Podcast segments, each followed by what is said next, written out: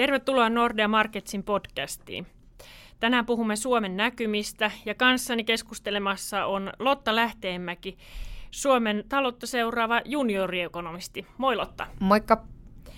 Ja hiekkalaatikon reunalta meille on tullut vierailulle perhevapaalla oleva Olli Kärkkäinen, myöskin Suomen taloutta erittäin hyvin tunteva ekonomisti. Moi Olli. Moi kaikille.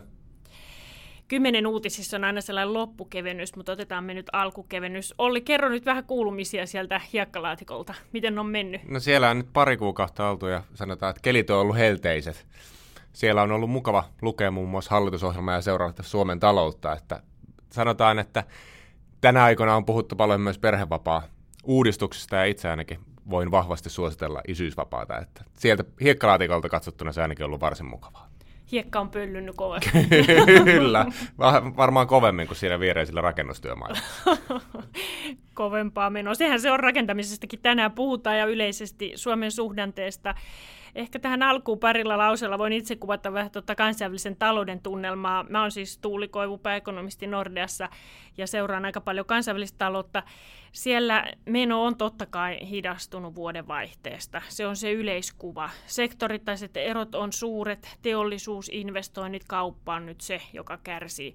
Se on ollut hyvin tiedossa jo aikaisemmin, että kun kauppasodalla lietsotaan tätä epävarmuutta, niin se syö yritysten investointeja ja se heijastuu nimenomaan siihen osaan ö, talouksia. Sen sijaan palvelusektorit työmarkkinat noin ylipäätään, niin sekä Euroopassa että USA vielä ihan kohtuullisessa menossa. Seuraava sellainen virstanpylväs maailmantaloudessa on ilman muuta kesäkuun lopun G20-kokous.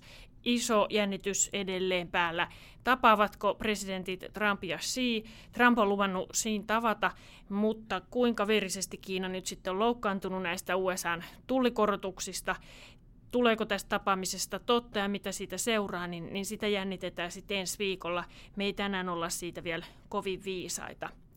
Mutta jos liikutaan sitten Suomeen ja suhdannetilanteeseen, niin kerropas Lotta tähän alkuun, että miten tämä kansainvälinen kasvun hidastuminen on heijastunut Suomen talouteen tähän mennessä?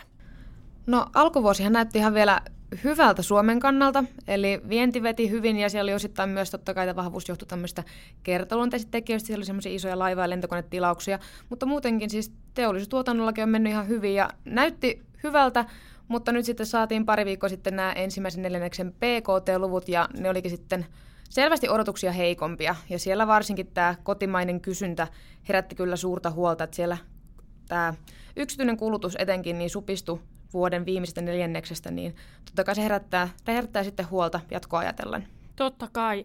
Jos me ollaan arvuteltu Lotan kanssa, että mistä tämä yksityisen kulutuksen tipahdus johtuu, onko se sitä, että kotitaloudet kiristää nyt kukkaron nyörejä, kun kun epävarmuutta on ilmassa. Johtuuko se siitä, että auton ostopäätöksiä lykätään, kun keskustellaan ilmastonmuutoksesta? Autokaupallahan menee tilastojen mukaan edelleen aika huonosti. Onko meillä mitään viisasten kiveä? Onko teillä muita arvauksia nyt tullut ilmaan? Kyllä se autokauppa taitaa olla aika yleinen selitys, että se sitä ainakin on vetänyt alaspäin, mutta toki autokauppakin voi johtua monesta tekijästä. Mä en itse ehkä vetäisi tällä vielä tota ilmastoherätyksen piikkiin, vaan ennemminkin siihen, että autokauppa oli muutenkin ongelmissa. Ja sitten tämä niin heikentynyt luottamus ja talousnäkymien heikentyminen varmasti voi näkyä siellä. Ja kyllähän se niin kuin, siinä, missä se on kasvun kannalta negatiivista, että yksityinen kulutus laskee, niin toisaalta taas meidän kotitalouksien säästämisaste nousi ensimmäistä kertaa positiiviseksi pitkään aikaa. Eli tämä on siinä mielessä niin kuin velkautumiskehityksen näkökulmasta tämä on positiivinen tekijä. Mutta en, en tiedä, että miten, miten sitten tämä yksityinen kulutus tässä kehittyy, että vaikea nähdä, että tässä nyt mitään kauhean valoisia näkymiä olisi luvassa kotitalouksien näkökulmasta luottamuksen suhteen. Toki meillä edelleen, edelleen niin kuin palkat kasvaa, mutta esimerkiksi työllisyyskehitys, sen kohentuminen on pysähtynyt jo tällä vuodella. Siltä se vähän näyttää. Miten Lotta, kun katselit niitä investointipuolen lukemia, niin minkälaisen alkuvuoden siellä on nähty? No kyllähän sielläkin nyt supistumista oli havaittavissa näistä PKT-luvuista. Ja kyllähän mekin nähdään siis se, että, että nimenomaan kyllä tämä rakentaminen tulee tästä hiipumaan. Me nähtiin jo vuosi sitten, että nämä rakentamisen aloitukset kääntyi laskuun. Tai siis luvat kääntyi laskuun ja sitten seurasi siis tämä aloitusten määrä ja kyllä me nähdään, että sitten tämä siirtyy vähitellen sinne valmistuneidenkin määrään. Mutta totta kai sitten yrityksen kone- ja laiteinvestoinnit totta kai sitten kasvanut vielä, vielä ihan mukavasti, mutta totta kai sitten tämä yleinen, yleinen luottamuksen rapautuminen voi sitten kyllä se on suuri uhka, että leviikö sitten myös yrityksiin. Totta kai se olisi hirmu tärkeää, että yritykset investois, mutta jos näitä huonoja uutisia jatkuu, niin totta kai se on iso uhkatekijä myös. Ilman muuta.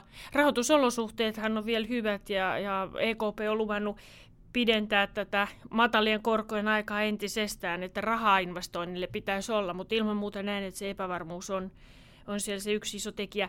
Meidän tämän vuoden kasvuennustajan Suomelle on puolitoista, eikö me Lotta, siitähän me pidetään edelleen kynsinen hampain kiinni, näin voisi sanoa. No kyllä, ja vaikka tosiaan nämä ensimmäisen neljänneksen luvut oli vähän heikkoja, niin, niin kyllä silti vähän semmoista alasuuntaista riskiä siihen meidän ennusteeseen, mutta kyllä se edelleen on ihan, ihan, ihan ollaan siinä, siinä uralla, että, että loppuvuonna sitten nähdään tosiaan, että kyllähän nämä pk tarkentuunkin usein, että mitenkä sitten ne ensimmäisen luvut siitä vielä, vielä sitten tarkentuu, mutta kyllä, kyllä me vielä pidetään siitä kynsien hampain kiinni tästä puolestoista prosentista. Ja tässä nyt mielenkiintoinen tulee olemaan se, että mitä tapahtuu Q2. Että huhtikuun mm. monet luvut on ollut kyllä. varsin positiivisia, eli sitä kautta voi olla, että jos se Q2 on positiivinen ja Q1 on mahdollista vielä korjata ylöspäin, mutta varmaan se yleinen trendikatto ketä tahansa ennustaja, tänään tuli VM-ennustaja, niin niitä korjattiin vähän alaspäin, mutta se iso kuva on se, että, että kasvu on hidastumassa, kasvu on painamassa sinne potentiaaliin ja niin kuin pikkuhiljaa jopa potentiaalin alle. Ja se on se, niin kuin, se kuva, mikä tällä hallituskaudella on näköpiirissä. Niinpä, niinpä. Kyllä melkein kaikki käppyrät alaspäin osoittaa, kun katsotaan niitä, niitä tulevia kasvunäkymiä. Meidän valopilkkunahan on ollut tietysti siellä ennusteessa nimenomaan tämä kotitalouspuoli. Se on kokenut nyt kolauksen luottamuksen osalta, niin kuin puhuttiin, mutta edelleen uskotaan tietenkin siihen, että, että erityisesti palkkojen nousu tulee jatkossa ajamaan tulojen kasvua ja sitä kautta kulutusta. Tietenkin siinä nyt sitten, ihan niin kuin Olli jo mainitsit, niin työmarkkinakehitys alkaa vähän heikentyä. Pari viikon tai oikeastaan ensi viikolla taitaa tulla seuraavat tiedot siitä, että miten toukokuussa on työllisyys kehittynyt ja työttömyys on kehittynyt. Viime kuukaudethan on ollut aika heikkoja siinä mielessä, että avoimia työpaikkoja kyllä syntyy, mutta niihin ei löydy tekijöitä ja se jarruttaa tätä, tätä kehitystä. Ei lähdetä nyt ehkä veikkaamaan, että minkälainen on työllisyysaste ollut toukokuun osalta, mutta mitäs Lotta sanoisit, että onko onko mitään merkkejä tai johtavia indikaattoreita siihen, että miten tämä työmarkkinakehitys on jatkunut? No kyllähän meidänkin ennusteessa tosiaan on se, että kyllähän tämä työllisyysaste nousu jatkuu, mutta kyllä se ehdottomasti hidastuvaa vauhtia on.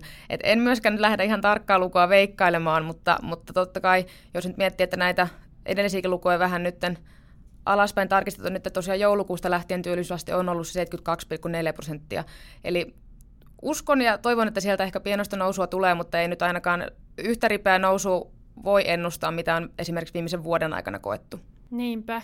Vaikuttaa sille, että, että yritysten ja tietenkin myös julkisen sektorin on entistä vaikeampaa löytää osaavaa työvoimaa – näihin paikkoihin. Se on tietenkin huolestuttavaa, kun mennään oli kohti syksyn palkkakierrosta. Me ollaan Lotan kanssa analysoitu aika paljon meidän vientiä, ja sehän on, niin kuin Lotta aluksi totesi, niin ollut näitä positiivisia tekijöitä Suomen taloudessa alkuvuonna.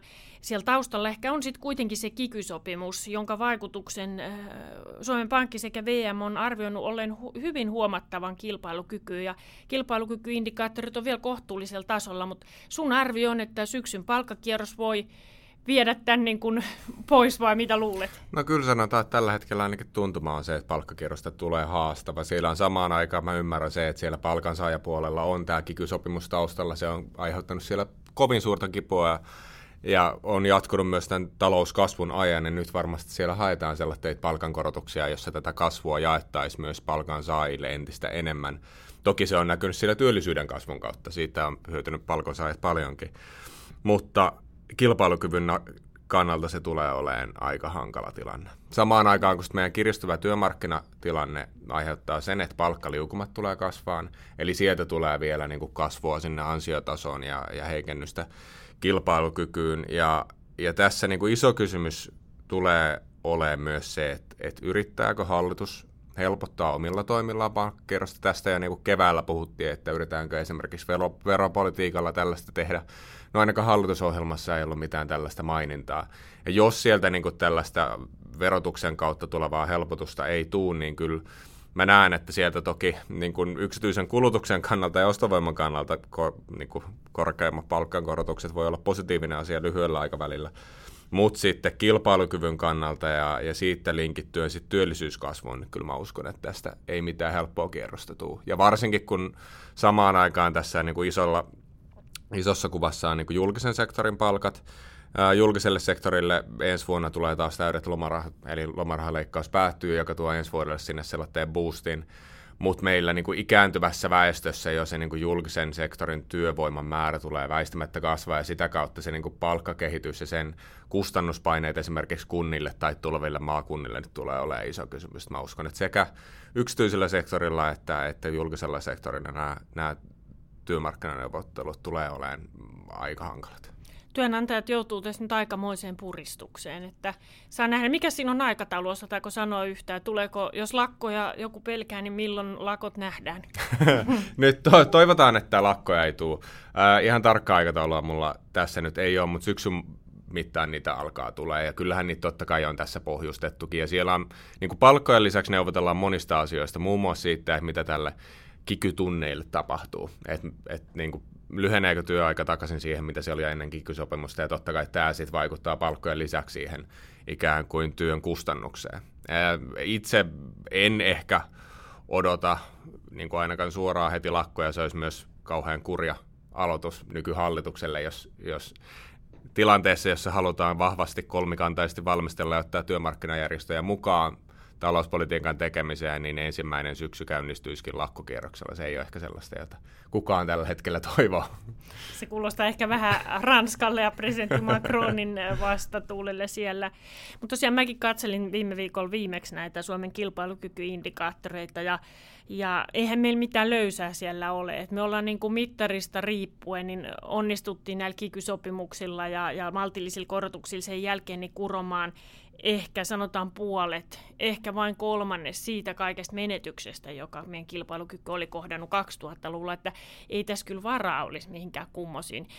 Samaan aikaan pelottaa sekin, että kun maailmantalouden kasvu hiipuu, tehtaiden käyttöasteet laskee, niin silloin yleensä hinta näyttelee isompaa roolia ja se olisi tosi harmi, jos me nyt sitten hintakilpailukyvyn menetykselle pelataan taas itsemme vuosikausiksi pois sieltä markkinoilta, että, että nyt on kyllä, kannattaa olla molemmin puolin neuvottelijoilla tuntosarvet varmaan aika lailla pystyssä haistelemassa, että mihin tämä maailma on menossa ja mitä, miten, minkälaiset lääkkeet tähän pitäisi löytää.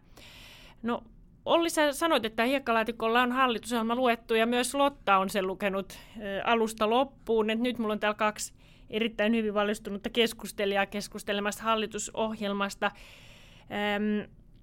se on vähän ympäripyöreä, onko näin?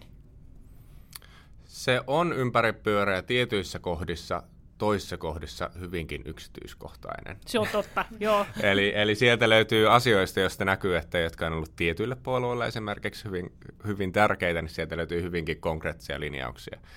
Ja tämä on ollut myös hauska niin kuin politiikan seuraajana seurata, kun tässähän media vuosi yhden version, niin kuin valmisteluversion, joka oli ilmeisesti perjantai-versio, ja sitten sunnuntaina – julkaistiin, tai sitten kun julkaistiin lopullinen versio, niin katsoin, että mitä siinä viimeisen viikonlopun aikana on tullut sinne lisää.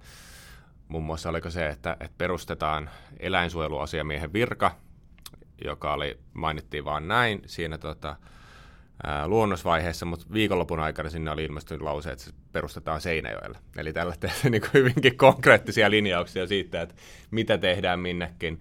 Ää, kokonaisuudessa mun mielestä siellä on paljon hyvää, siellä on paljon panostuksia koulutukseen, jossa, jossain määrin T&K on ää, monia sellaisia positiivisia uudistuksia, joita on pidemmän aikavälin aikana niin kuin odotettu, isoin ongelma on siinä se niin kuin rahoituspuoli ja se tulopuoli ja, ja sen niin kuin vahva perustuminen siihen odotuksiin ja toiveisiin työllisyyden kasvusta.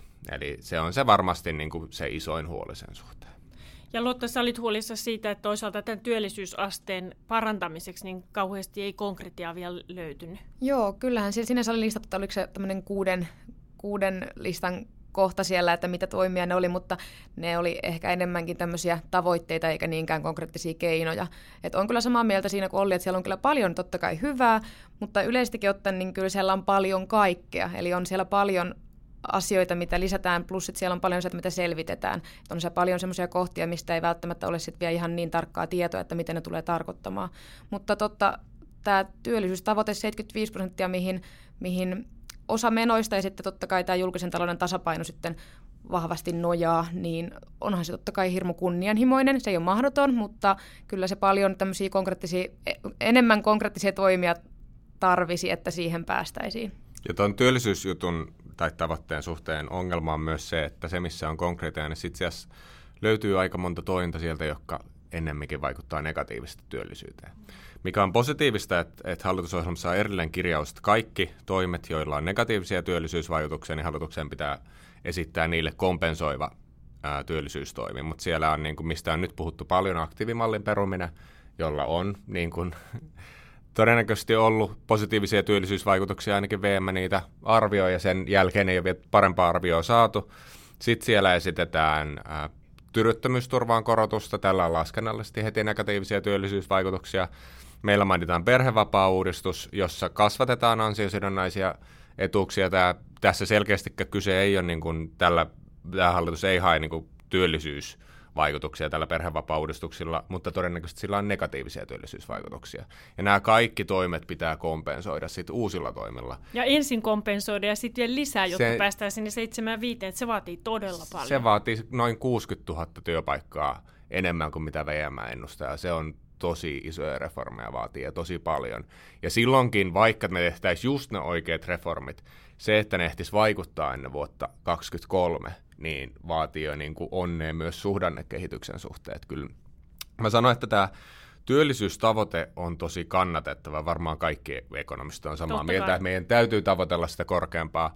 Se, minkä suhteen mä oon skeptinen, on se, että, että näiden toiveiden ja tavoitteiden varaan perustetaan talouspolitiikkaa. Eli totta kai pitää tavoitella, mutta se ei voi olla se, jonka varaan talouspolitiikka rakentuu, koska nyt näyttää siltä, että jos tätä tavoitetta ei saavuteta, niin sitten vuoden päästä, kahden vuoden päästä viimeistään hallituksen puolivälitarkastelussa niin tulee oikeasti tosi hankalat paikat, kun mietitään, että joudutaanko jostain menolisäyksessä luopumaan vai sitten miettiin esimerkiksi uusia veronkiristyksiä, jos tästä taloustavoitteesta halutaan pitää kiinni. Niinpä, niinpä tällaisin miettein ei lähdetä arvioimaan, että hajoako hallitus sitten näihin vaikeisiin neuvotteluihin reilu vuoden päästä. Mä ajattelin esittää teille tällaisen kesäisen loppukysymyksen. Otetaan, otettiin alkukevennys, otetaan nyt kesän kunniaksi loppukevennyskin. Suosikki jäätelömaut. Lotta aloittaa. Tämä tulee ihan yllätyksenä näille haastateltaville ja mun täytyy omakin vielä tässä miettiä. Niitä on niin paljon. Täytyy sanoa, että niitä on kyllä kokeiltu tässä aika paljon tässä viimeisten parin viikkoja aikana ja niitä on kyllä tosiaan monta, mutta mä sanon tämmöisen, että pistaasijäätelö on hyvää. Oo, se on hyvää.